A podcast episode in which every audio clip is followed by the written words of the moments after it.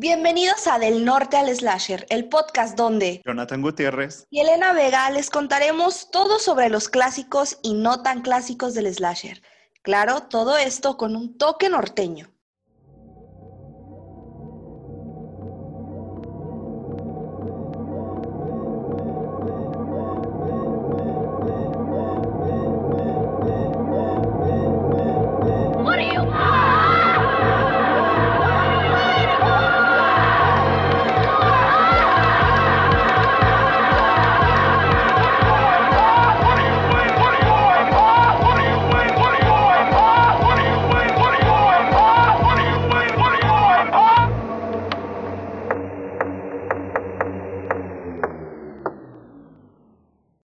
Canción que acaban de escuchar fue creada por nuestro buen amigo Germán de la Cruz. Pueden encontrarlo en redes sociales como Germán de la Croix. ¿Qué onda, Elena? ¿Cómo estás? ¿Qué onda? ¿Cómo estás, Jonathan? Qué milagro verte por aquí otro día más. ya sé, no nos vemos seguido. Desde marzo. Ah. Es verdad, es verdad.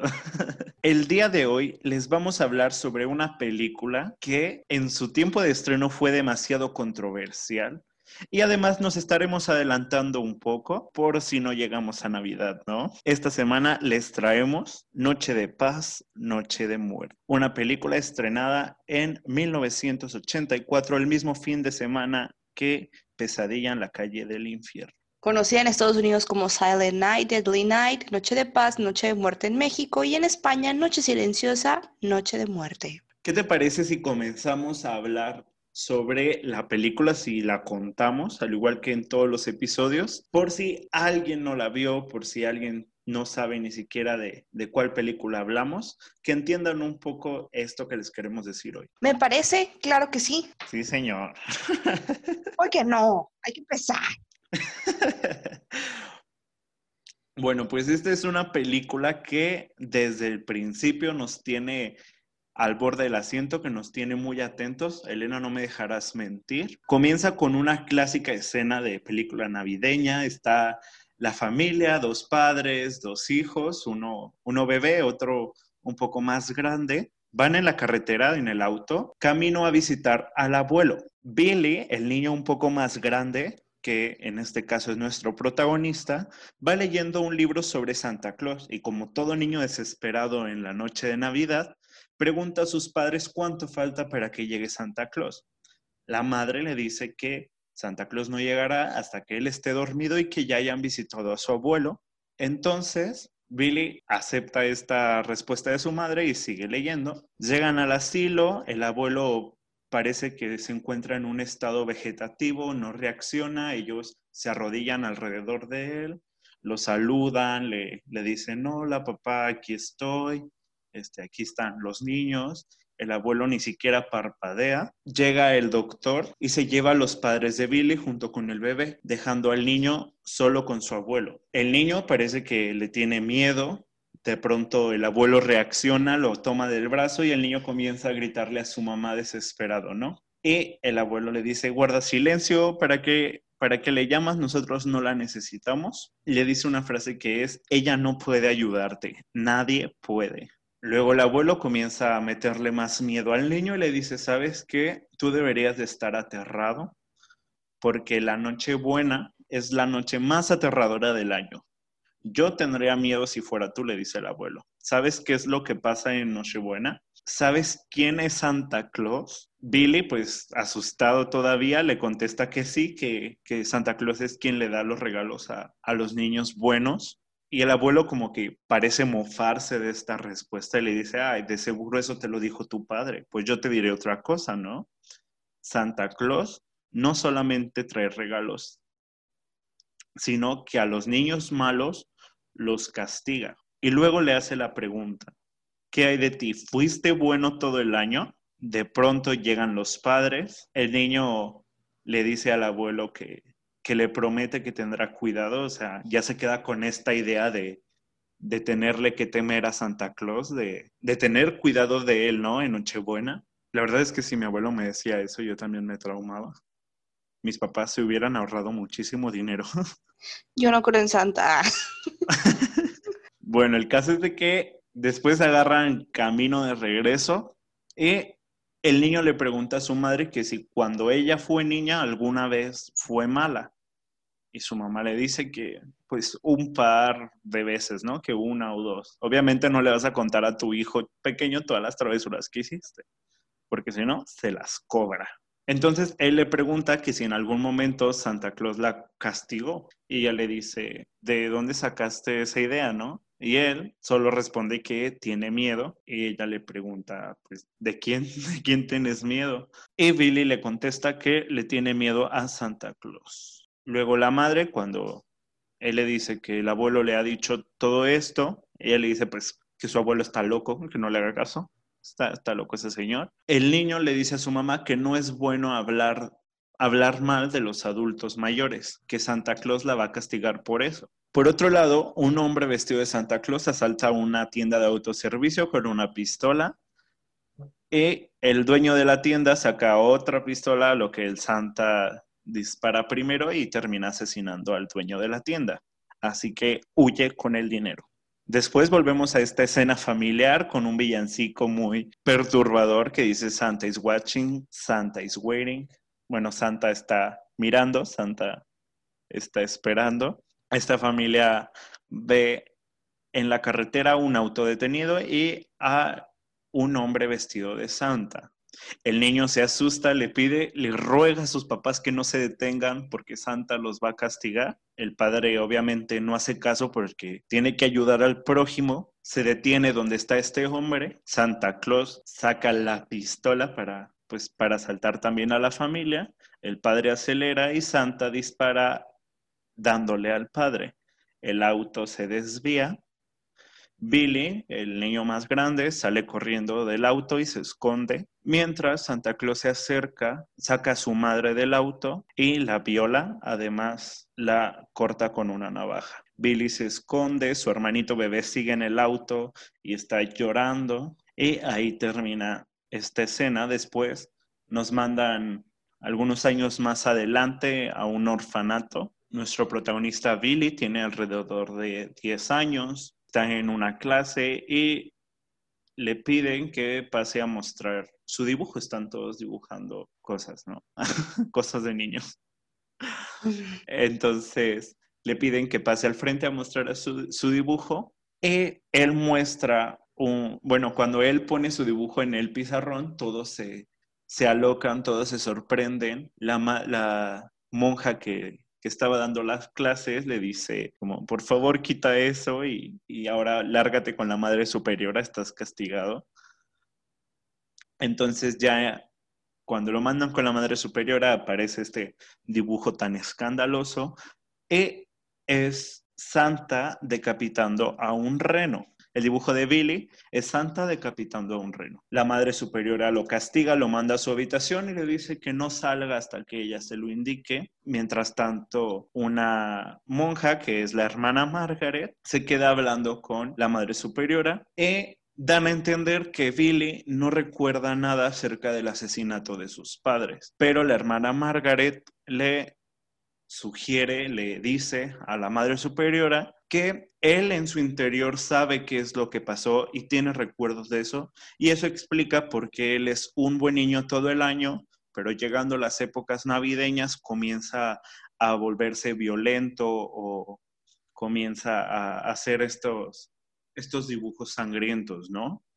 La madre superiora le dice que no, que está loca, que él no puede recordar nada. Ella insiste que, que él pues no tiene ningún recuerdo, sino que solamente es un niño mal portado, que es un mal niño. Entonces la hermana Margaret le contesta, pero el recuerdo sigue ahí esperando a salir. Y la madre superiora le contesta, si eso pasa, él estará entrenado y sabrá cómo lidiar con él. Luego los niños los niños del orfanato juegan afuera en la nieve. Billy mira desde la ventana. Entonces llega la hermana Margaret, entra a la habitación y le dice a Billy que cree ella que ya es momento de que él salga.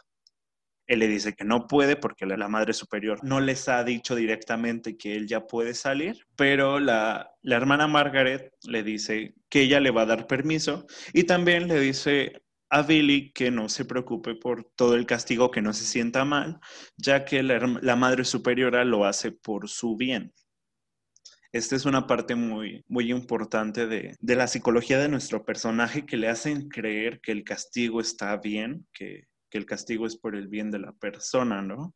Que, vamos a ver más adelante cómo, cómo se desarrolla esta idea. El caso es de que la hermana Margaret lo deja salir y Billy se alista para jugar en la nieve con los demás niños. Luego, cuando va bajando en el pasillo, escucha un sonido, lo sigue y descubre a dos personas teniendo sexo. La verdad es que no sé quiénes eran estas dos personas, no, no entendí si era una monja y y alguien más, o si eran dos chavos del orfanato, o si era una...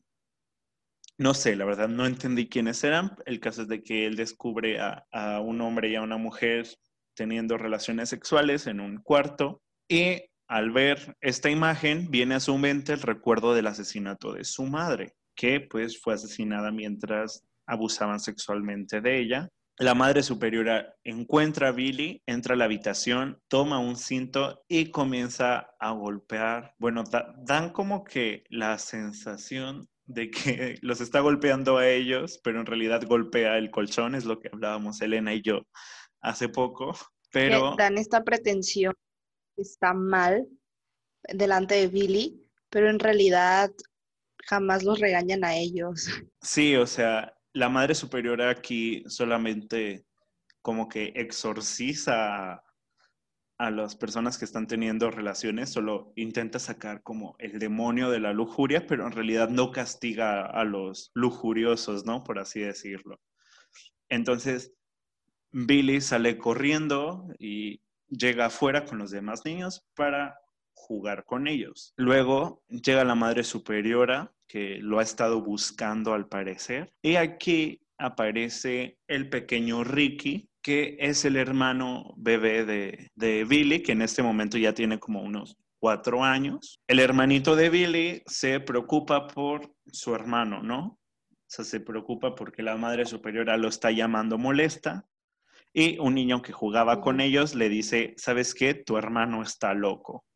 Y pues Ricky lo defiende. La madre superiora le pregunta a Billy que si qué es lo que vio. Él dice que nada. Y ella le indica que lo que ellos estaban haciendo era algo muy, muy malo. Y que cuando haces algo malo, el castigo es necesario. Aquí está otra pauta de, de la psicología de nuestro personaje. El castigo es necesario. Él asiente y ella le dice que él ha abandonado su cuarto y que ella todavía no le dijo que podía salir. Entonces, que eso ha sido algo muy, muy malo. Por lo que lo lleva adentro y lo golpea como castigo. Luego por la noche, Billy tiene pesadillas ya que le están llegando breves recuerdos del asesinato de sus padres. Él grita y se levanta de su cama, corre por el pasillo todo asustado. La madre superiora lo encuentra y en lugar de hablar con él, de ver qué le pasó, lo amarra a la cama. Él está llorando, pidiendo que lo suelten. Ella pues no, no, no hace nada, solamente lo deja ahí amarrado. Los demás niños miran también. La hermana Margaret pues se ve la intención un poco de quererlo desamarrar, pero al igual puede más el poder de la Madre Superiora y ahí lo dejan. Luego llega ya la noche de Navidad, llega el día de Navidad y un triste Billy, después de, que lo dejaron amarrado toda la noche, baja a recibir su regalo.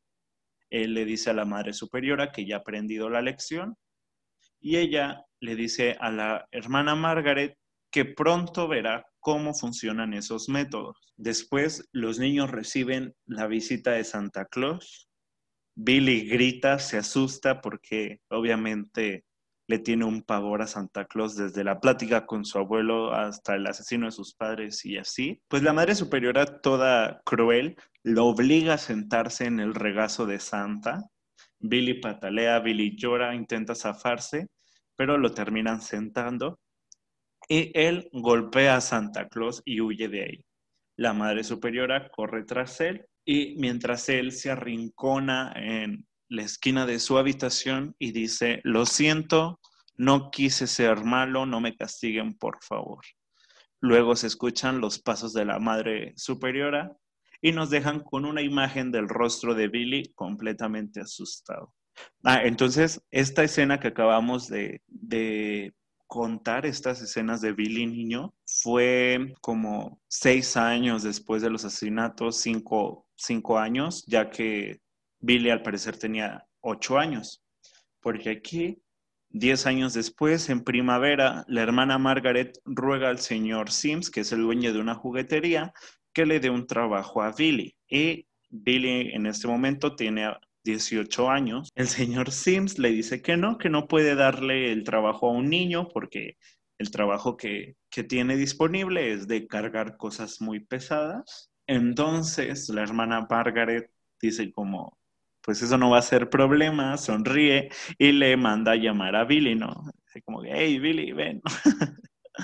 y llega Billy, que es un Billy de 18 años, guapo, alto y fuerte. Dios rubio. sí. Y guapo sobre todo. El señor Sims se sorprende y lo contrata, ¿no? Porque, pues, se da cuenta de que sí puede desempeñar la labor y comienza una escena de como, no sé, me parecía como de, de comercial de un mal comercial estadounidense, donde Billy está siendo el, empleado perfecto, donde otro trabajador le, que se llama Andy le, le ofrece alcohol en el trabajo y Billy le dice como, claro que no, no voy a tomar en el trabajo. Y luego donde Andy también, que es el contrario de Billy prácticamente, también está echando flojera y Billy todo el tiempo está trabajando.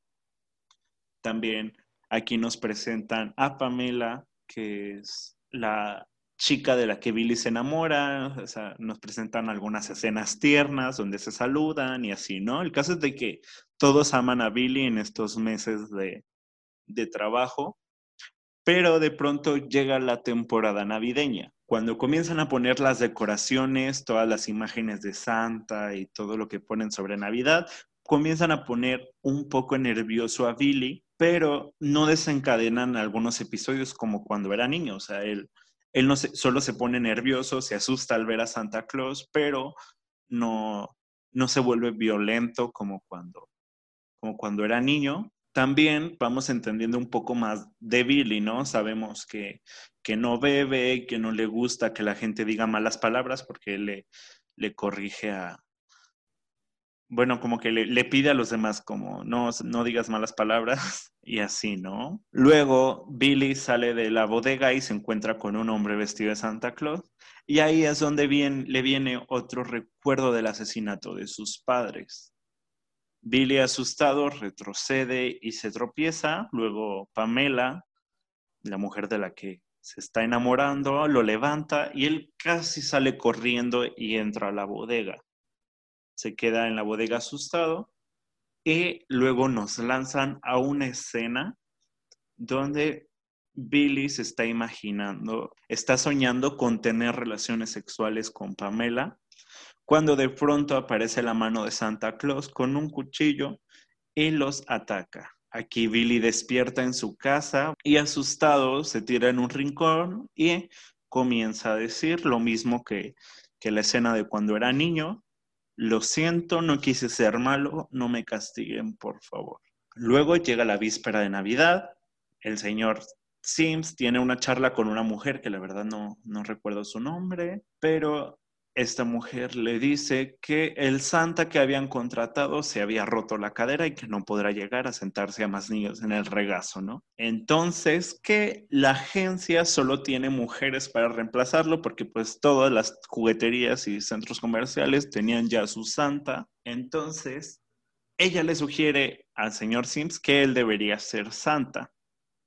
Sims obviamente dice que no y entra a la bodega para entablar una conversación con Billy, ¿no? Así como cuando quieres dinero de tus papás y que primero les dices como, ay, hola papi, ¿cómo estás? ¿Cómo te fue hoy? Así llega el señor Sims y les dice, o sea, empieza a preguntarle a Billy que cómo le ha ido, cómo se ha sentido con el trabajo, entre otras cosas. Y ahí es donde le pide que sea Santa Claus. Billy acepta se pone el traje y al verse en el espejo se queda totalmente petrificado. Luego se ve a Billy sentado en el puesto de Santa batallar a una niña que reniega al estar en el regazo de Santa, mientras una larga fila de niños se espera. Los padres de estos niños están alrededor de Billy solo viendo o tal vez tratando de escuchar qué le piden sus hijos a Santa. Billy le dice a la niña que se está portando mal, yo no regalo juguetes a niños malos, yo los castigo severamente. Así que basta o tendré que castigarte. Eso le dice a la niña. Obviamente la niña no es tonta y se detiene. Y las madres comienzan a charlar y a decir que él es muy bueno manejando a los niños, claro, sin saber lo que le ha dicho a la niña para que deje de, renegar. La niña baja del regazo de Santa y abraza a su madre toda asustada, ¿no? Pobrecita. Por otro lado, la hermana Margaret llama a la tienda para preguntar por Billy, para ver cómo está. Y es donde el vato que es un idiota, que se llama Andy, le dice que está vestido de santa, que, bueno, le dice prácticamente que, que ya tiene otro trabajo, que ya no trabaja en bodegas, que ahora se está encargando de vestirse de santa. La hermana obviamente entiende que esto puede ser un gran problema y cuelga el teléfono. Después llega la hora de cerrar la juguetería y los trabajadores comienzan a celebrar juntos la Nochebuena. Ellos comienzan a beber alcohol, el jefe le dice a Billy que beba, que no va a pasar nada, y le dice, bebe, que para cuando la noche acabe tú creerás que de verdad eres santa, ¿no? O sea, que se va a poner hasta las chanclas. Billy sí, sí bebe un poco, luego el hombre que es un idiota se lleva a Pamela y se comienzan a besar al final de un pasillo de la juguetería. Billy los mira tristemente de lejos ya la fiesta más avanzada, un ebrio señor Sim se acerca y bromea con Billy diciéndole que, que será mejor que se mantenga sobrio. Si yo fuera Billy pensaría como de, primero me hiciste beber y ahora, y ahora quieres que me mantenga sobrio. Pero bueno, Billy se queda con cara de, de, confusión y el señor Sims le dice, ¿qué no recuerdas lo que Santa Claus hace en Nochebuena? Obviamente se refiere a los regalos Billy asiente, claramente él se refiere a castigar a los malos, no a dar regalos. Y el señor Sims le contesta, será mejor que empieces. O sea, el señor Sims le ordena que empiece a matar gente prácticamente, que empiece a castigar a los malos. Pamela y el idiota Andy entran a la bodega. Lo tengo en mis notas como el idiota porque no sabía su nombre en ese momento, pero Pamela y Andy entran a la bodega a besuquearse más a gusto, mientras que los otros, los otros ebrios de la fiesta, que son el señor Sims y la mujer con la que hablaba hace un rato, estaban cantando un villancico. Esto le da mucho ambiente a la escena, este villancico. Billy entra a la bodega y ve a Andy abrirle la blusa a Pamela. Ella se defiende y lo golpea. Él se monta sobre ella y comienza a abusar de ella. Comienza a tocarle los pechos, comienza a, pues sí, ¿no? A abusar de ella Billy en ese momento recuerda absolutamente todo del asesinato de sus padres, pero en esta ocasión lo recuerda tomando la personalidad de Santa, que es de quien está disfrazado, y decide castigar a Andy ahorcándolo con una serie de luces. Lo toma, lo ahorca. Aquí vemos también la fuerza que tiene Billy, es pues es bastante fuerte, lo, lo, carga con una mano, lo ahorca. Y Pamela, asustada porque pues ha matado a Andy con una mano, comienza a gritarle a Billy y a empujarlo, entonces Billy la castiga también a ella. Le repite lo mismo que la Madre Superiora decía, que es el castigo es necesario. O sea, para él según lo que la Madre Superiora le ha enseñado, también Pamela hizo mal por, supongo, ser provocativa o algo, ya ves cómo lo ven estos, pro familia, pro vida, pro todo. Pero bueno, luego él sale de, de la bodega y decide castigar al ebrio señor Sims con un martillo. Luego toma un hacha y persigue a la mujer. Ella logra golpear a Billy y quitarle el hacha. Sale corriendo y justo cuando ella va a romper un cristal para poder escaparse, él toma un arco, le lanza una flecha que la asesina. También estábamos hablando que qué clase de juguetería es esta para tener flechas y arcos tan potentes como para asesinar a alguien, pero bueno, es una muy buena juguetería. Hachas, arcos, flechas, bastante equipada. Sí, bastante. Luego, Billy sale de la juguetería, después llega la hermana Margaret, se encuentra con los cuerpos y esto nos lleva a una escena de villancicos, ¿no? Como lo vemos en las películas estadounidenses, un grupo de personas, un pequeño coro, toca la puerta y canta villancicos a las personas para obtener fondos, ya sea para su iglesia o para su grupo, ¿no? Esto nos introduce a la casa de una chica llamada Dennis, que está teniendo relaciones sexuales con su pareja sobre una mesa de billar. Luego una niña que parece ser su hermana comienza a gritar desde, desde como el piso de arriba, ya que esta mesa de billar está como en una especie de sótano. Comienza a gritarle, Denis, y así, y le dice como que ya está harta de esperar a Santa, que sé a qué hora va a llegar. Ya saben, como todo niño en noche de en Nochebuena. Y la joven Denis le dice que Santa no va a llegar si ella no se duerme. Entonces la niña sube, se va, pero después la joven escucha un ruido proveniente de la puerta. Dennis sube pensando que era su gata que, que, estaba raspando para entrar. Ella abre la puerta y aparece Billy con el hacha. Ella cierra la puerta rápidamente, pero tenemos una escena como la de El Resplandor, donde Billy con el hacha rompe la puerta y persigue a la joven dentro de, su casa, la toma, la alza y la clava en los cuernos de un venado de decoración. Es, creo que esa escena es la escena que menos aguante de toda la película. No, no, es, no la esperaba, no esperaba que eh, una película de ese año tuviera una escena tan fuerte, en mi opinión. Ni siquiera se ve que brote sangre a lo bestia, pero es el hecho de, ah, ok, no encontré ningún otro lugar donde matarla ni cómo matarla, la voy a clavar. No, pues wow. Sí, la verdad es que es una escena que, que te duele, te duele la espalda de solo verla. Luego de que Dennis es asesinada, el chico sube a ver qué pasa, descubre el cuerpo de Dennis y Billy aparece, tiene una pelea con este chico ya que toma una como cosas con las que, de esos picos con los que se mueve eh, la leña en las fogatas, en las chimeneas.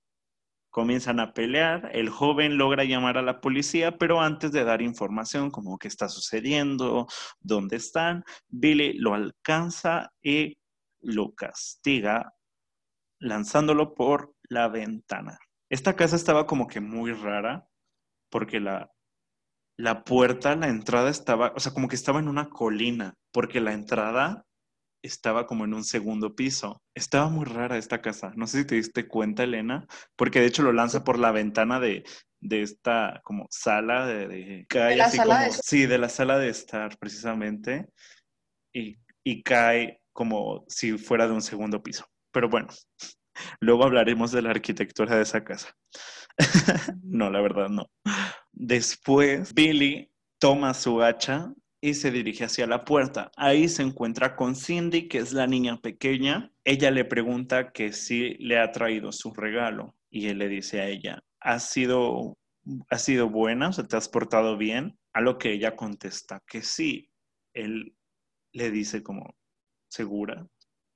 Y ahí tú, tú, estás así con el pendiente de qué va a contestar la niña, ¿no? Así de que, que no fuera a decir como, bueno, el otro día, no, no, o sea, te tiene con todo el suspenso. Total que ella, pues le dice que sí, ¿no? Le dice que sí se ha portado bien y él solo busca porque no sabe qué regalarle y decide darle la navaja, que es como un cúter, que utilizó para asesinar a Pamela. Luego aparecen unos oficiales que hablando te hacen darte cuenta de que ellos tienen órdenes de arrestar a Santa, de que ya, pues ya alguien ha reportado a Billy y en ese momento ven a Santa entrar a una casa, ellos rompen la puerta y entran para arrestarlo, pero al llegar a la habitación donde este Santa entró, resulta que es el padre de, es un padre de familia entrando a la alcoba de su hija, que pues se ha disfrazado de Santa para dejarle el regalo, ¿no? Después una escena donde Billy va caminando en la carretera y se va escondiendo de la policía. Luego unos niños que están jugando en trineos están aventando por una colina, son acosados por un par de bravucones que llegan a quitarles, a quitarles esos trineos. Uno de estos bravucones se desliza en el trineo que le ha quitado a los niños y se queda abajo a esperar a su joven amigo. Luego Billy intercepta a el segundo joven y lo decapita. Cuando su amigo ve el cuerpo decapitado llegar en el trineo, comienza a gritar y la verdad es que ese grito me fascinó. A mí me gustó muchísimo ese grito porque me pareció muy natural. Normalmente cuando un chico, o sea, un varón en una película de terror grita, finge su voz varonil, ¿sabes? O sea, finge su, voz muy grave y hace que el grito no se sienta tan, tan natural, pero en cambio este chico, de verdad su grito fue demasiado agudo y es como, guau, o sea, yo así sí gritaría si viera a mi amigo decapitado, la verdad. Me gustó muchísimo ese grito. Luego se cambia la escena a la oficina de policías, donde aparece la hermana Margaret dormida esperando a que como que alguien le haga caso, ¿no? El capitán Richards llega con ella y le dice que Billy ya ha cometido tres asesinatos más, que fue el de Dennis, el del novio de Dennis y el de este bravuco, ¿no? O sea, que el chico que gritó no lo mató, no lo asesinó. Él le dice que Billy está loco, ella le contesta que no, que lo que él hace en realidad tiene lógica si es que, que tú te pones a a ver lo que él ha pasado, ¿no? Si comprendes lo que él pasó, pues todo lo que está haciendo en este momento te da, te da sentido. Si comprendes todo lo que le han enseñado, lo del asesinato de sus padres, pues tiene, tiene sentido, ¿no? Que él esté haciendo todo esto. El capitán Richard le contesta que si eso es cierto, entonces puede haber un lugar en, en donde lo van a encontrar y este lugar es nada más y nada menos que el orfanato. Luego pues nos vamos a este, a este lugar, a este orfanato y nos muestran una cálida escena de los niños abriendo sus regalos mientras la Madre Superiora en silla de ruedas les avisa que Santa Claus va a llegar pronto. Una niña está jugando como en la oficina y descuelga el teléfono lo que impide que la hermana Margaret pueda comunicarse con el orfanato para avisarles que Billy va en camino disfrazado de Santa para pues cometer homicidio, ¿no? Entonces el capitán Richards manda algunas patrullas al orfanato mientras los niños salen a jugar. Luego se ve de espaldas un hombre vestido de Santa Claus llegando. Los niños ven y se acercan a él, claro, pues están esperando a Santa, lo ven y se acercan, ¿no? Luego la policía lo ve y le dispara. Los niños asustados entran al orfanato porque acaban de matar a Santa Claus en sus ojos y luego le informan al capitán y a la hermana Margaret que ya le han disparado. Pero después les avisan que el hombre al que le dispararon no era Billy, sino que era el padre O'Brien, ya que se dieron cuenta de que no tenían relación la descripción del sospechoso con la del hombre que acababan de dispararle, ¿no? Luego, pues hay una ambulancia en, en la escena, en el lugar, hay una ambulancia que se lleva el cuerpo del padre O'Brien, mientras el oficial Byrne se queda en el orfanato, pues cuidando y esperando a Billy. La madre superiora espera en la sala con todos los niños ahí y le pide al hermano de Billy, Ricky, que le traiga su armónica. Ella se pone a cantar villancicos con ellos. Claro, ¿no? O sea, esta, esta reacción de la, de la madre es muy, muy buena, ya que pues los niños acaban de ver a Santa ser asesinado y pues tiene que de alguna manera tranquilizarlos. el oficial Burns cree, cree ver algo, entonces se sale del orfanato, camina alrededor y entra a una bodega. Al salir de ahí, o sea, entra, la inspecciona y luego sale. Y al salir, Billy llega y le encaja el hacha. Después, Billy se acerca a la entrada del orfanato y saluda a un niño desde la puerta de cristal. El niño, claro que influenciado por esta imagen de Santa Claus, lo deja entrar. Entonces los niños se levantan y quieren ir con él. La madre superiora les está gritando que por favor no se acerquen, que, que él no es Santa. Los niños no le hacen caso. Entonces ella opta por decirle que Santa Claus no existe. Luego Billy le dice a la madre superiora, Nori. le dice, mala. Él saca el hacha e intenta matarla, pero antes de que lo haga, el capitán Richards, que es nuestro héroe en la historia de hoy, le dispara por la espalda y lo asesina. Antes de morir, Billy le dice a los niños, están a salvo ahora, Santa Claus se ha ido. Y luego muere. Y esto nos deja con una escena de el hermano de Billy, Ricky, viendo a Billy muerto en el suelo mientras le dice furioso a la madre superiora, Nari, mala. Y con esto la película termina y da paso a la secuela, que es donde Ricky es nuestro asesino disfrazado de Santa. Increíble película, ¿no? Luego aparte te hace sentir la película que es injusto que maten al, al protagonista porque tú lo ves tan guapo, pero aparte de lo, guapo, te hace sentir como que es la mejor persona, que no tiene ninguna culpa. Y, no, es, yo sentí muy injusto después que recapacité y dije, a ver, acaba de matar como a seis personas.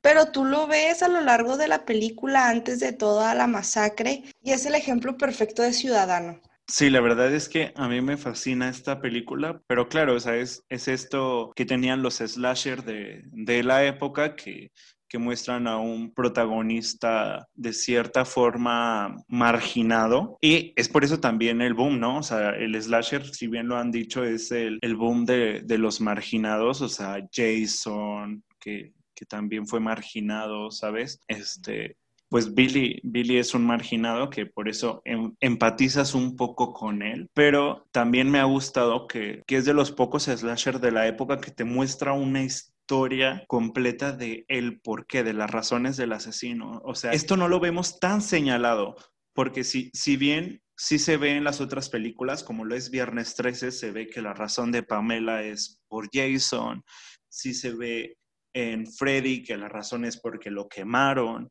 sí se ve, eh, o sea, en, otras películas de la época, pero en esta específicamente lo, lo hacen muy, muy fuerte, ¿sabes? Tiene un discurso muy potente de, de las razones del asesino que, que es desde que es niño y de cuántas veces le mencionaron el castigo, cuántas veces lo hicieron entender que es que es bueno castigar a las personas. Entonces, esto me gusta, que le dan mucho énfasis a las razones de nuestro protagonista, de nuestro asesino. Ahora que ya comentamos la película, que ya hablamos de ella, que ya dijimos qué nos pareció, ¿qué te parece si comenzamos a hablar un poco de la producción? Perfecto, hablemos sobre la producción. Si bien el día de hoy no tenemos datos tan concretos sobre la producción, porque sí estuvo difícil encontrar, traemos algunos datos un tanto curiosos sobre la película que también van dentro de este proceso de producción, ¿no? O sea, de cuándo se estrenó, cuánto recaudó, todo esto. Primero, más que nada, hay que mencionar que esta película fue estrenada en 1984, ya lo dije al principio,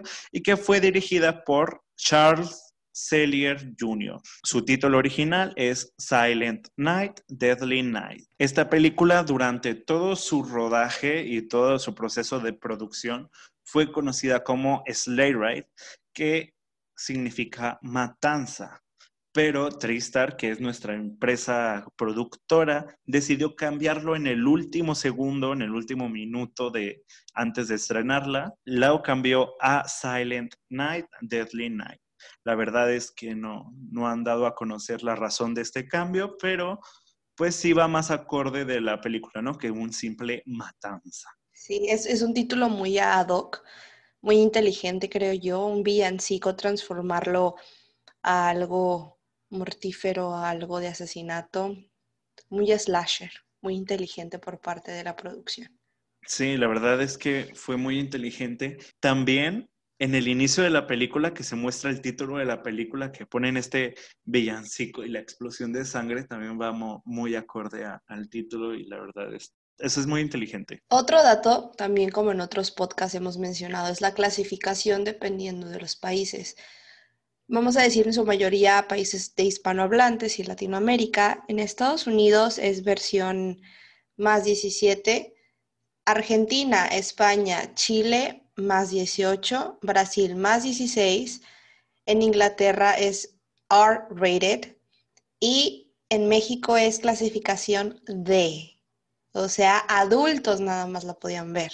La verdad es que con eso de la clasificación también tuvieron un poco de problemas, ya que se tuvieron que retirar seis minutos de la película por temor a que fuera una clasificación X lo que redujo el tiempo de la película de 85 minutos a 79. Estas escenas de corte incluyeron algunos ritmos de personajes adicionales, algunas tomas más sangrientas y así. Para el lanzamiento en Blu-ray de la película se realizó una búsqueda de este metraje faltante, de, esta, de estas escenas de corte, para preparar una versión sin cortes de la película. Y aunque el metraje se encontró en una bóveda de TriStar Pictures, se había mantenido en tan malas condiciones que cualquier restauración sería imposible. Si ustedes miran el Blu-ray, se puede ver la notable caída en la calidad entre las inserciones de definición estándar y el metraje teatral original. O sea, se logra ver una caída completa de la calidad. Nosotros lo, lo vimos, incluso si la ven en, en Internet se, ve esta, esta caída ¿no? de, de, la calidad. En una entrevista de audio de 1994, el director Charles Sellier Jr. afirmó erróneamente que esta película se basó en un libro llamado Slade Ride, que era pues Mantanza, ya lo, lo habíamos comentado, pero en realidad ese libro no existía. Pero Paul Kamey, que era el el escritor del supuesto libro, en realidad era un estudiante de Harvard que presentó un guion a los productores de la película sobre un santa asesino y esto es lo que nos inspiró, o sea, no era un libro, era solamente un guion escrito por este hombre pero en la entrevista el director dijo que era un libro, ¿no? Los productores obviamente aceptaron esta idea y la emplearon un poco más para lograr hacer la película y queriendo darle el crédito, algo de crédito a, este escritor, a Paul Kamey, le dieron un crédito de historia por. Como ya lo mencionamos, esta película fue inaugurada el mismo fin de semana que Pesadilla en la calle del infierno, lo cual pues fue algo bastante difícil, ¿no? Dos películas slasher, una enseguida de la otra en las mismas, en el mismo cine, pero superó brevemente a esta última en alrededor de 161.800 dólares, ya que la película de Noche de Paz, Noche de Muerte se proyectaba en más del doble de salas que Pesadilla en la calle del infierno. Pero después, para el segundo fin de semana, los ingresos brutos de la película cayeron un 45%. Esto la obligó también a retirarla de los cines, ya que se debía a una serie de protestas que habían surgido por los cortometrajes que se mostraban en televisión, ¿no? O sea, la gente veía a un santa asesino y los padres salían a las calles enojados, protestaban afuera de los cines, ya que no querían ver a Papá Noel, a Santa Claus, representado como un asesino con hacha a pesar de que esto ya se había hecho antes en Cuentos de otra tumba de 1972, o también con El demonio de la Navidad, cuatro años antes, que también ya habían hecho esto de El Santa Asesino, pero a Noche de Paz, Noche de Muerte les tocó la mala suerte. Y estoy segura que los papás ni siquiera habían visto la película y solo se dejaron llevar por los trailers, que no dudo que hayan sido controversiales en su momento, pero como tenían la figura de Santa Claus tan santa y una forma de educar a sus hijos en ese momento y más en Estados Unidos, se alarmaron y creo que actuaron de manera premeditada al hacer estas protestas. Sí, la verdad es que justo fue lo que les pasó. Pues por estas mismas protestas, la película se tuvo que retirar de los cines apenas dos semanas de haberse estrenado. Después la película se archivó durante un año cuando de pronto vio una nueva luz en forma de video de Blu-ray en una edición sin cortes, que por cierto desde entonces se ha agotado, o sea que si la tienen, que si la encuentran, pues qué suertudos. De hecho creo que la he visto en Amazon, pero bueno. No, y también otro dato curioso, de hecho el protagonista de esta cinta, que es, vamos a buscarlo, Aquí está. Ah, Robert Brian Wilson. Nada más hizo, creo que otras dos o tres cintas y dejó de actuar. Entonces, para los 90, él ya se había retirado de, la actuación. Sí, de hecho, ahorita yo tengo otro dato curioso justo sobre, sobre él, pero ya casi llegó hacia eso, ¿no? Mientras todas estas protestas existían para retirar de, de los cines la película, el crítico Jane Siskel leyó en voz alta los nombres de las empresas propietarias de la distribuidora Tristar Pictures en su programa de televisión, así como el de todos los trabajadores de la película, o sea, como forma de protesta, como estos son los que están destruyendo la imagen de Santa Claus, ¿no? Y luego dijo, qué vergüenza. También dijo sobre el escritor, director y productor, dijo, ustedes no tienen nada de qué estar orgullosos. O sea, ¿qué onda, no? Con, con la gente, este, yo sí estaría bien orgulloso de esta película, está buenísima. Aparte es, es un punto de vista del director y también es ficción, o sea, que no se les olvida a la gente que es ficción, que no, no está incitando a nadie a que haga eso, es su historia, es su imaginario. La gente a veces creo que se toma las cosas demasiado literal y demasiado personal. En este caso, esta persona, que en realidad los actores, una iban a hacer su trabajo, la gente, los técnicos iban a hacer su trabajo y salieron todo el mundo embarrados por los prejuicios de alguien más. Sí, y la verdad es que otro problema que yo encuentro en esta protesta es también que pues precisamente por algo existe una clasificación de la película. Entonces, si les preocupaba que sus hijos le tuvieran miedo a Santa, pues que sus hijos no vean la película. Así de simple, ¿no? O sea, pues ahí está también la labor como padres. Ni modo que vaya este señor de 30 años a ver la película y diga, what the fuck, Santa es un asesino. O sea, es como, no, claro que no. O sea, él ya sabe que ni siquiera existe, ¿no? Es como, señor, hello, Santa no existe. Se lo digo, se lo informo. Le mando un fax, un memo. Así es. Bueno, pues en una entrevista del documental Going to Pieces, de, que es sobre Slasher, bueno, habla sobre el inicio la, y la caída del Slasher. Este documental se hizo en 2006, algún día hablaremos de él que, bueno, la actriz Lillian Chauvin, que es la madre superiora, admitió que fue un error centrar la campaña publicitaria de la película en Santa Claus y creía que habría generado mucho menos controversia si el estudio se centrara más al momento de la campaña de promoción en la situación psicológica de Billy, ¿no? O sea, que ese fue el gran error porque como ya lo habíamos mencionado, la película en realidad sí se centra más en este problema psicológico de Billy, pero la campaña publicitaria fue más sobre Santa. Entonces la verdad es que ella tenía toda la razón hubiera generado mucho menos controversia esta película si se hubiera, si se hubiera centrado en, de otro lado, la, la campaña publicitaria, ¿no? Por otro lado, en la revista People, en noviembre de 1984, Robert Brian Wilson, que es el actor que hacía Billy a los 18 años, como ya lo mencionó Elena, él dijo que se sentía tan avergonzado por la controversia que les dijo a sus amigos y a sus familiares que evitaran ver la película. O sea, así de fuerte estuvo todo, pero sin embargo, Wilson cambió de postura años más tarde cuando lo invitaron a asistir a una proyección del 30 aniversario de la película y a reunirse con sus fans. Desde entonces, Wilson ha aparecido en convenciones de terror y ha concedido entrevistas sobre su trabajo en la película. O sea, se arrepintió, pero cuando recién salió dijo que él estaba avergonzado por todo lo que había ocasionado.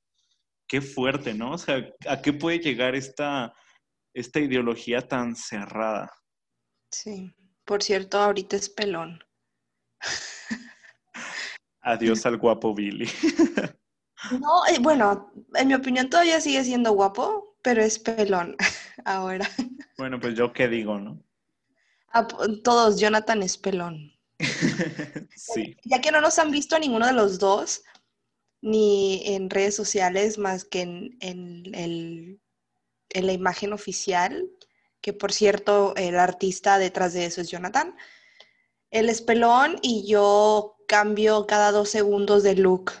Entonces, soy un camaleón nunca me quedo quieta, pero bueno, continuemos. Ahora es pelirroja. Ajá, ahorita soy pelirroja. Antes yo, antes yo era la pelona.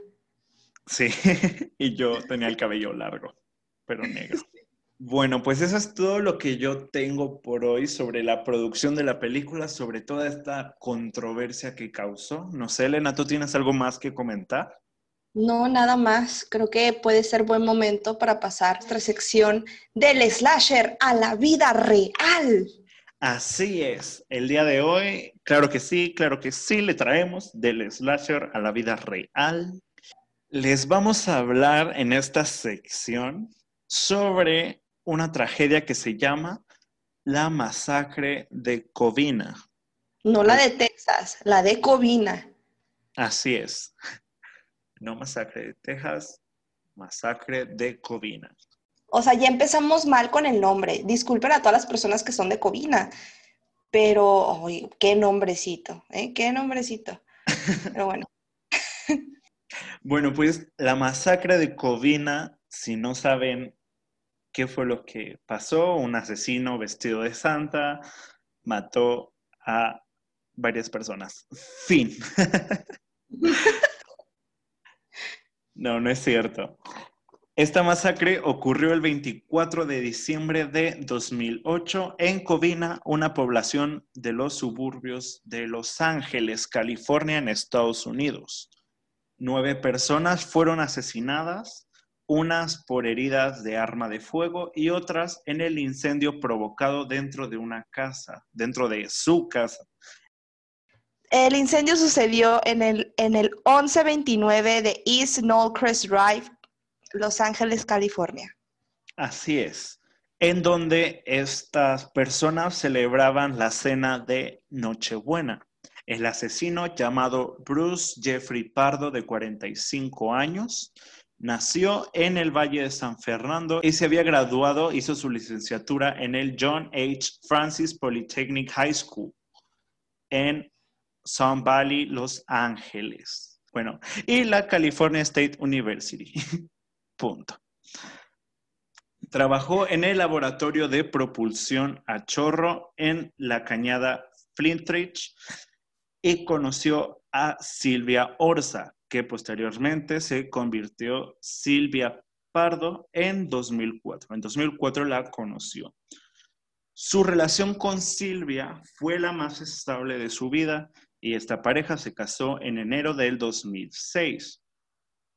Luego, en el 2008, comenzaron su proceso de divorcio cuando el señor Pardo rechazó abrir una cuenta conjunta con su esposa que, ya que él esperaba que la mujer cuidara de sus tres hijos de un matrimonio anterior con sus propias finanzas. O sea, él decía, tú tuviste tus hijos, yo no te ayudo, ¿no? Pero pues sabemos que si te casas con alguien, pues te casas con todo e hijos, ¿no? O sea, aunque claro, pues no era su, su obligación, pero sí qué mal pedo.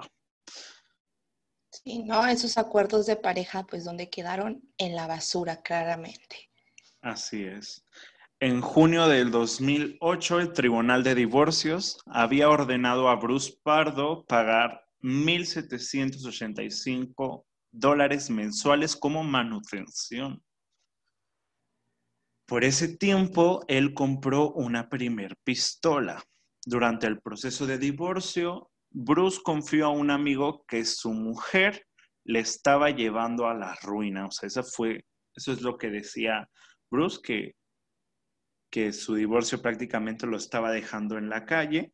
En julio, él fue despedido por facturar horas de trabajo falsas y el tribunal suspendió los pagos de manutención debido a dificultades laborales. O sea, pues no tienes trabajo, entonces no tienes que pagar manutención. En agosto de ese año compró su segunda pistola. Pardo debía pagarle a Silvia 10 mil dólares como parte del acuerdo de divorcio, según documentos del tribunal. Silvia se quedó con el anillo de compromiso y el perro familiar, por si tenían la duda. como la canción de Jess y yo, ¿y con quién se queda con el perro? Pues sí. Así es. Silvia se quedó, ya se resolvió la duda, Silvia se quedó con el perro. Así es. En una declaración judicial, Pardo se quejó de que Silvia vivía con sus padres, que no estaba pagando alquiler y había gastado generosamente en un coche de lujo, viajes de juego a Las Vegas, comidas en restaurantes caros, masajes y clases de golf. O sea, como diciendo, ¿por qué le doy tanto dinero si ella tiene una, vida de lujo, no? Pero, chico, siguen siendo tus hijos. Su proceso de divorcio finalizó formalmente el 18 de diciembre del 2008, o sea, una semana antes de la masacre.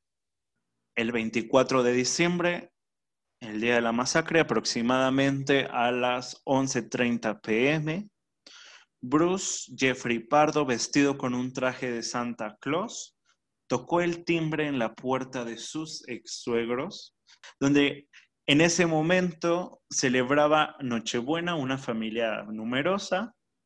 Se estaban reuniendo con sus padres como, como lo hacemos normalmente. Toda la familia se reúne en la casa de los abuelos, hijos, nietos. Así es. Y pues ahí se encontraban todos los hermanos de Silvia con sus respectivos cónyuges e hijos. En esta casa había un total de 25 personas, incluyendo a los menores. Entonces, con un paquete envuelto en papel de regalo que contenía un lanzallamas, él ingresa a la casa y además portaba dos pistolas de 9 milímetros semiautomáticas. También otras dos adicionales, al parecer. Al abrir la puerta, Pardo sacó las dos pistolas e inmediatamente disparó a su sobrina política que tenía ocho años. Y se llamaba, bueno, se llama, perdón, Katrina Yusef Polsky, hija de Leticia Yusef Polsky, una hermana de Silvia Pardo, que al verle por la ventana había corrido a saludarle o sea, la niña lo ve por la ventana y va a saludarlo, pero él le disparó en la cara y la hirió gravemente, pero ella sí logró sobrevivir. Luego él dio unos pasos al interior de la vivienda y comenzó a disparar indiscriminadamente sobre todos los asustados asistentes de la fiesta que trataban de huir.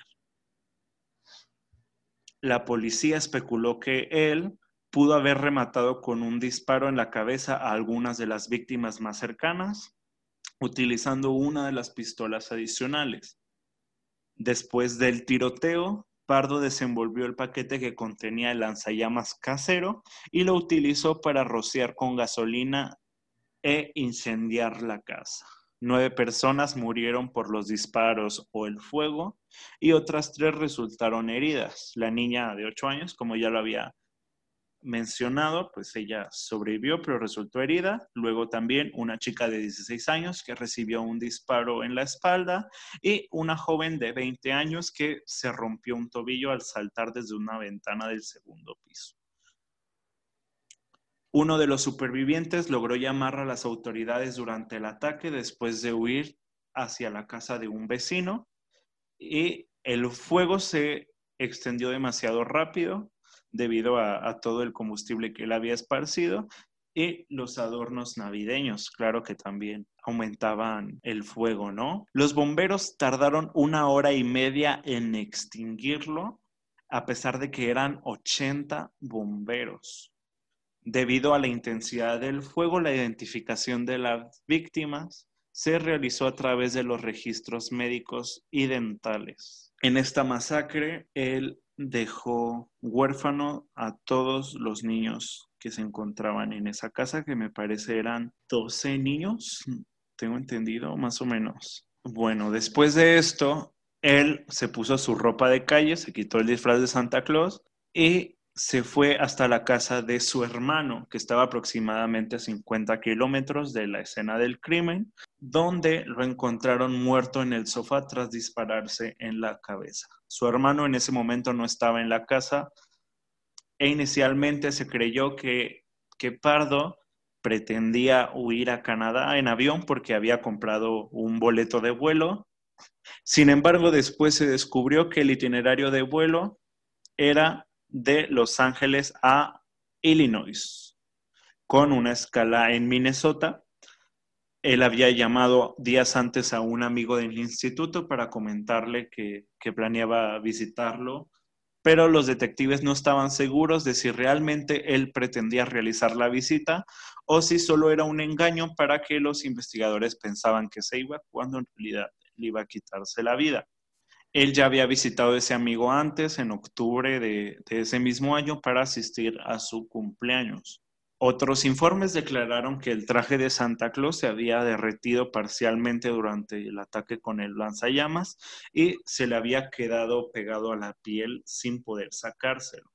Al parecer, él tenía gravísimas quemaduras de tercer grado en ambos brazos y él decidió ir en ese momento contra el, contra el plan inicial, que era huir, y decidió suicidarse. La policía encontró 17 mil dólares en efectivo atados a sus piernas, su coche de alquiler aparcado a una cuadra de la casa de su hermano, el cual había sido manipulado con los restos de su traje de Santa Claus y pólvora que luego haría detonar el vehículo. O sea, también explotó su vehículo con todo. O sea, el vato lo tenía planeadísimo. También se recuperaron de la escena cuatro rondas de 13 cartuchos de gran calibre y al menos 200 cartuchos, imagínate. O sea, realmente fue una masacre y creo que es importante hacer hincapié y en algo que tú me explicaste antes, la diferencia entre un asesino en masa y un asesino serial. Un asesino en masa es alguien que comete sus delitos a más de tres personas el mismo día y usualmente es en el mismo suceso. Y un asesino en serie son más de tres asesinatos, pero durante fechas o escalonadas o en diferentes fechas. Entonces eso es muy, muy interesante. Entonces, este es un asesino en masa que tiene muchas similitudes con el modo de asesinar, no tan exacto, pero este deseo de castigar, em, de venganza en cierta parte y cómo sí lo tenía muy planeado su escape, pero su objetivo era matar a quien él creía merecer o que le debía algo o que había hecho algo malo, porque yo siento que él en su mente tenía un trastorno en el cual creía que todo el mundo estaba en su contra y que la vida era injusta, entre otras cosas, ¿no? Claro, nunca hubo un un reporte oficial de la policía que hubiera alguna investigación acerca de algún trastorno mental, pero hay muchas similitudes en otros, en otros casos y en la película, lo cual es bastante perturbador que alguien considere el hecho de vestirse como santa el día de Nochebuena, cuando sabe que, que es una fecha que muchas personas la consideran familiar, noche de paz, noche de amor. Y él literalmente dijo, noche de paz, noche de muerte. Sí, la verdad es que este, este caso, si no está 100% relacionado con la película, claro que nos remonta un poco a ella, pero nos remonta aún más a Silent Night, que es un remake, bueno, se considera remake de, de la película de, de Noche de Paz, Noche de Muerte, pero yo considero que es más esta historia de, de la masacre de Covina, ya que, en alguna escena sí ataca a, bueno, ataca una fiesta en la que su, su ex esposa se, encontraba, ¿no? El, el, asesino de este remake. Pero sí, esto fue del slasher a la vida real. Entonces creo que es momento de continuar con otra sección que nos gusta mucho en este podcast, la cual es el glosario. El día de hoy traemos un glosario. Yo sé que lo decimos todos los capítulos, pero traemos un glosario increíble. Vamos a hablar nada más y nada menos que de Santa Claus y cómo se percibe en otras culturas, cómo se percibe en nuestro país y así como algunos datos, ¿no? De, de este hombre. Para comenzar, ¿quién es Santa Claus? O sea, sí es aquel gordo, es gordo, canoso, que le, que le trae regalos a los niños en Navidad, pero ¿de dónde surge Santa Claus? Bueno, pues Santa Claus surge de un santo católico llamado San Nicolás de Bari, cuya relación con los niños nace en una de las historias que indica que alguien acuchilló a varios niños. Entonces, San Nicolás de Bari rezó por ellos y obtuvo su curación inmediata, ¿no? Bueno, casi inmediata. Es uno de los milagros de San Nicolás. También hay otra historia en la que él ayuda a un empobrecido hombre que tenía tres hijas, que no podía casarlas porque pues él no tenía el dote necesario para, para dar. Y él entregó a este padre una bolsa llena de monedas de oro a cada una de ellas para que cuando tuvieran la edad pudieran dar la dote y poder casarse. A esto se debe también la fama de que regalaba cosas. Y también se cuenta que todo esto fue hecho en secreto por este santo, quien entraba por una ventana y ponía la bolsa de oro dentro de los calcetines de las niñas que ellas colgaban sobre las chimeneas para secarlos. Y de aquí también surge el, bueno, las botas que colgamos en Navidad. También él fue nombrado patrono de los marineros porque cuenta otra historia que estando algunos de ellos en medio de una terrible tempestad en alta mar y viéndose perdidos, comienzan a rezar y a pedir a Dios con oraciones tales como, oh Dios, por las oraciones de nuestro buen obispo Nicolás, sálvanos. Y en ese momento la figura de San Nicolás se hizo presente y calmó las aguas. ¿Cómo llegó San Nicolás de Bari a convertirse en Santa Claus y llegar a nuestros días? Pues se cree que este paso de la imagen de San Nicolás a la de Santa sucedió alrededor del año 1624, cuando los inmigrantes holandeses fundaron la ciudad de Nueva Ámsterdam, que más tarde pues fue llamada Nueva York. Obviamente ellos llevaron consigo muchas costumbres y muchos mitos, entre ellos el de Sinterklaas, que era su patrono, cuya festividad se celebra en Holanda entre el 5 y el 6 de diciembre. En 1809, el escritor Washington Irving escribió una sátira, Historia de Nueva York, en la que deformó al santo holandés Sinterklaas en la burda pronunciación angloparlante Santa Claus. Más tarde, el poeta Clement Clark Moore publicó en 1823 un poema donde dio cuerpo al actual mito de Santa, basándose en el personaje que Irving creó como sátira. En ese poema se hace mención de una versión de Santa Claus, aunque gordo, ágil como un duende que regala juguetes a los niños en víspera de Navidad. y a comienzos del siglo XX, en 1902, en el libro infantil La vida y las aventuras de Santa Claus de L. Frank Baum, se origina la historia de cómo Claus se ganó la inmortalidad, al igual que su título de santo. Igualmente, ya en el siglo XX, la empresa Coca-Cola le encargó al pintor Haddon Sundblom que remodelara la figura de Santa Claus para hacerlo más humano y creíble. Aquí se dice que Coca-Cola le dio los colores a Santa Claus para su empresa, su publicidad, pero es en realidad falso, porque estos colores son, los mismos colores que se le atribuyen a la figura de San Nicolás de Bari. Pero como Coca-Cola fue la que le dio este aspecto más humano, pues también dicen que fue por los colores de Coca-Cola.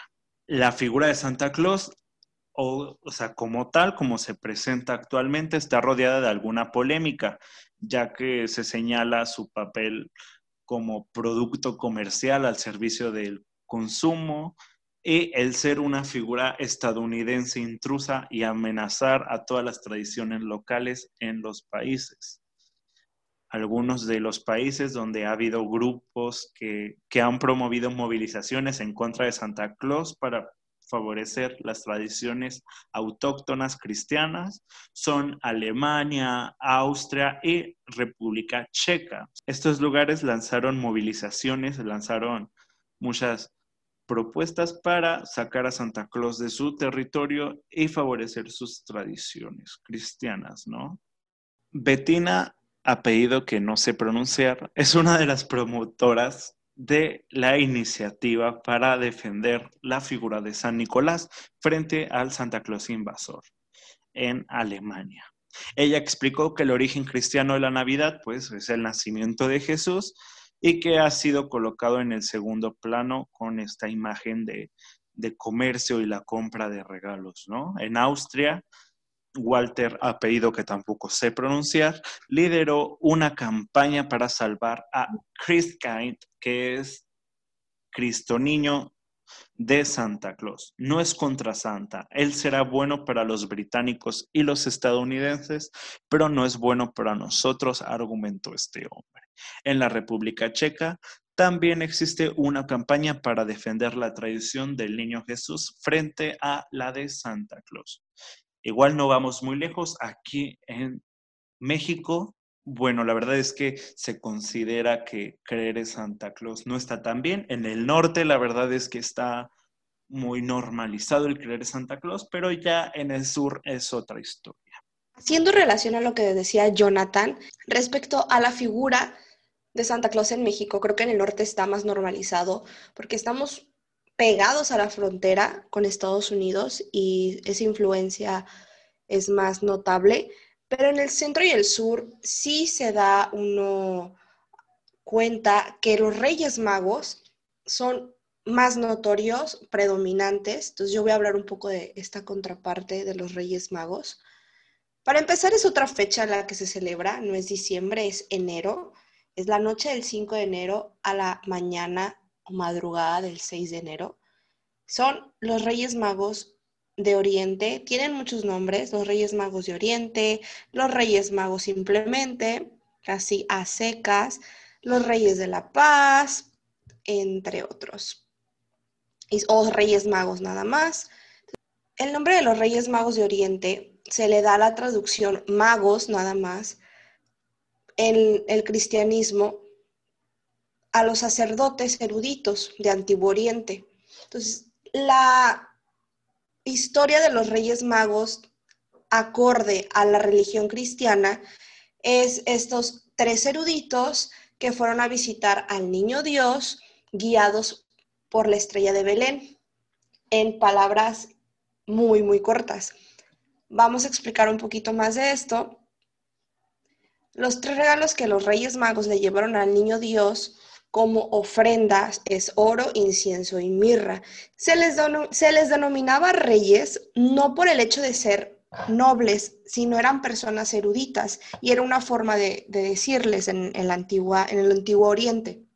Se dice que eran cuatro, cinco, pero eso a lo largo de la historia se fue investigando y se quedó en que eran tres, que eran tres íconos de la prosperidad, se investigó toda la iconografía y quedamos en que los tres reyes magos oficialmente a este año son Melchor, Gaspar y Baltasar, representando así las tres razas de la Edad Media.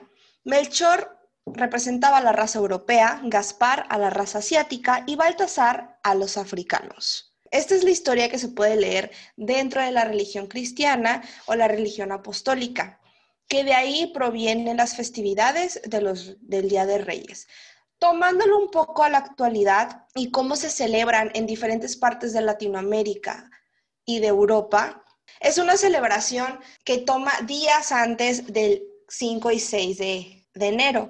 Celebran desde el día que ellos van a partir, guiados por la estrella de Belén, hacia la cuna del niño Dios. Entonces, es una serie de celebraciones de días que concluye el día 6 y 7, que es cuando los Reyes Magos llegan con el niño Dios y por fin pueden ser testigos de su nacimiento y brindarle estos tres regalos que significan la prosperidad, entre otras cosas. Hay un poco de similitud con, en la actualidad con Santa Claus está el hecho de que si te portas bien, si el niño eh, fue bueno, te van a traer cosas buenas. Existen algunas similitudes a las celebraciones relacionadas con Santa Claus. Con los Reyes Magos también puedes hacer tu cartita, le puedes pedir que te traiga regalos enumerando los méritos que tuviste durante el año, pero en Santa Claus usualmente nada más son para los niños o exclusivamente para los niños. Y en los Reyes Magos pueden ser de las dos maneras. Obviamente no les va a traer el mismo regalo a los niños que a los adultos, pero no hay discriminación en esa parte. Es un poco modernizado, ya que la tradición oficial no era conocida de esa manera, pero todo evoluciona. Evoluciona hasta el punto de tener la famosa rosca de reyes con el niño incrustado, lo cual me parece si uno se lo mencionara a un extranjero que no conoce estas tradiciones, algo perturbador, raro, es como, sí, hacemos un pan súper rico, pero incrustamos a un niño, no literal, sino un niño de juguete, que es la representación del niño Dios. Entonces, a quien le toque al niño Dios se va a rifar la próxima fiesta. Pero bueno, ¿no?